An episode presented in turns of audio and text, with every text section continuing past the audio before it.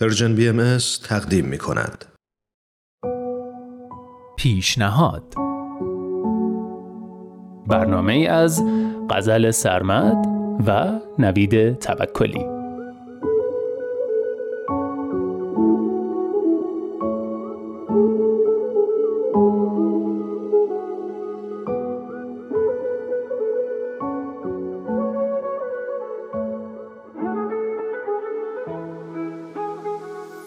سلام من نوید توکلیم و امروز یه پیشنهاد خوندنی و دیدنی براتون دارم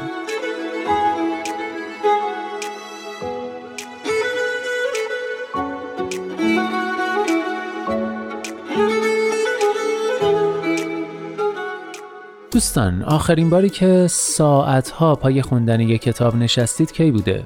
آخرین باری که یه فیلم کند رو با آرامش تماشا کردید مثل یه قهوه گرم که جرعه جرعه سر می‌کشن کی بوده؟ ما عادت کردیم به زندگی با ریتم تند غذاهای فست فودی کتابای جیبی آموزش رموز موفقیت فیلمای چند ثانیه اینستاگرامی و داستانای چند خطی تلگرامی. اما زندگی همیشه این شکلی نبود. یه زمانی بود که ما رمانای هزار صفحه‌ای برباد رفته و جنگ و صلح رو میخوندیم. یه زمانی شعر میخوندیم و حفظ می‌کردیم. یه زمانی فیلم ها پر از حادثه نبودن و قصه آدمای معمولی رو تعریف می‌کردن. آدمایی که نه قدرت های ماورا و طبیعی داشتن و نه سازمان های مخوف بین المللی اونا رو زیر نظر داشتن. آدمایی که خود زندگی بودن.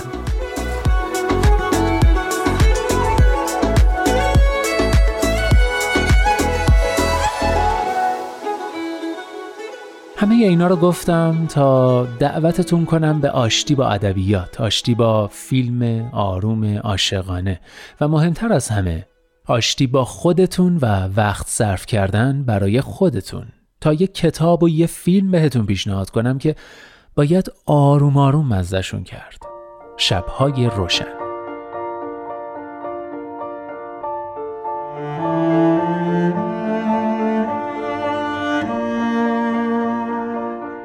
اگه کتاب شبهای روشن یا ترجمه دیگر شبهای سپید دستایوفسکی رو خوندید می‌خوام بهتون پیشنهاد کنم حتما فیلم شبهای روشن به کارگردانی فرزاد معتمن رو هم تماشا کنید و از جون گرفتن قصه قرن 19 این نویسنده روس تو تهران تقریبا معاصر غرق لذت و شگفتی بشید. اما اگه کتاب نخوندید به نظرم دست نگه دارید. فیلم شبهای روشن رو بدون اینکه از داستان خبر داشته باشید تماشا کنید و از قصه عجیب و غریب و متفاوتش لذت ببرید و با لحظه لحظهش نگرانی برای سرنوشت آدمای قصه رو تجربه کنید. و بعد اگه فیلم رو دوست داشتید مثل شخصیت اصلی فیلم تو پایانی شما هم کتاب داستایوفسکی رو دست بگیرید و شروع کنید به خوندنش. درسته که معمولا پیشنهاد میشه اول کتاب رو بخونید بعد فیلمش رو ببینید اما فیلم شبهای روشن بازسازی داستان داستایوفسکی نیست بلکه اقتباس آزادی از اونه. به این معنی که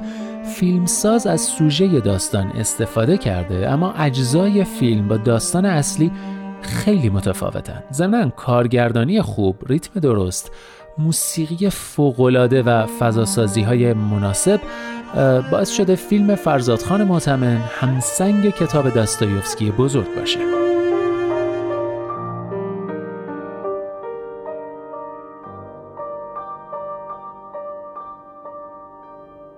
فیلم شبهای روشن سال 1381 به کارگردانی فرزاد معتمن ساخته شد. فیلمنامه اون رو سعید عقیقی نوشته و فقط دو تا شخصیت اصلی داره که مهدی احمدی و هانی توسلی نقش اونا رو به زیبایی بازی کردن. کتاب شبهای روشن قصه یه مرد تنهای منزویه که هیچ دوستی نداره و عاشق پیاده روی های شبانه است. یه شب موقع پیاده روی اتفاقی دختری رو می‌بینه و قصه از اینجا شروع میشه.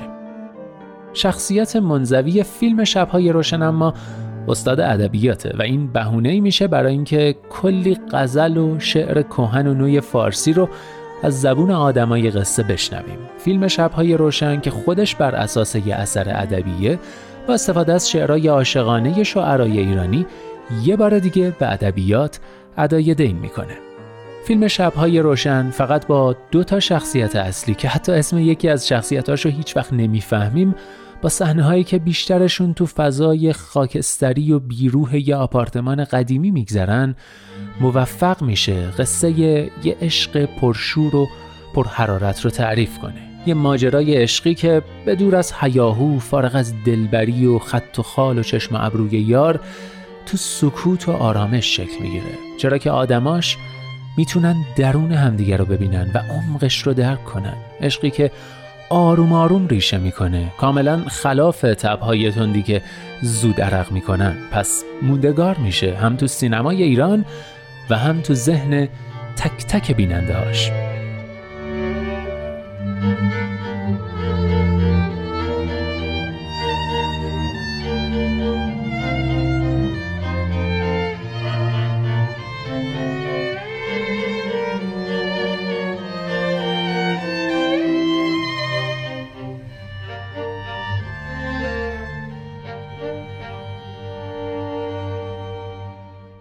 دوست دارم پیشنهاد کنم این فیلم رو ببینید چون در ستایش ادبیات، در ستایش عشق و در ستایش داشتن دنیای شخصی. جایی توی فیلم دختر قصه میگه گدایی همه جورش بده. گدایی عشق از همش بدتر. وقتی فکر می‌کنم می‌بینم به همه چی پشت باز زدم و زندگی گذاشتم سر یه قراری که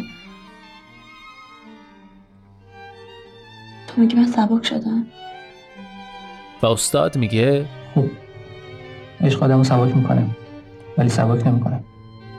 اگه منظورت از سبک شدن بالا رفتن سبک شدی. ولی اگه منظورت از سبک شدن کوچیک شدنه عاشق هرچی کوچیکتر بشه بالاتر میره. البته شاید بگید این حرفا مال ادبیات و فیلمه و تو زندگی واقعی به درد نمی‌خوره. اتفاقا دختر شبهای روشنم همین فکر رو می‌کنه. برای همینم از استاد می‌پرسه فکر نمی‌کنی همین حرف تو ادبیات قشنگه؟ زندگی با ادبیات فرق داره. اما استاد جواب میده همه این حرفا واسه که زندگی خود شبیه ادبیات بشه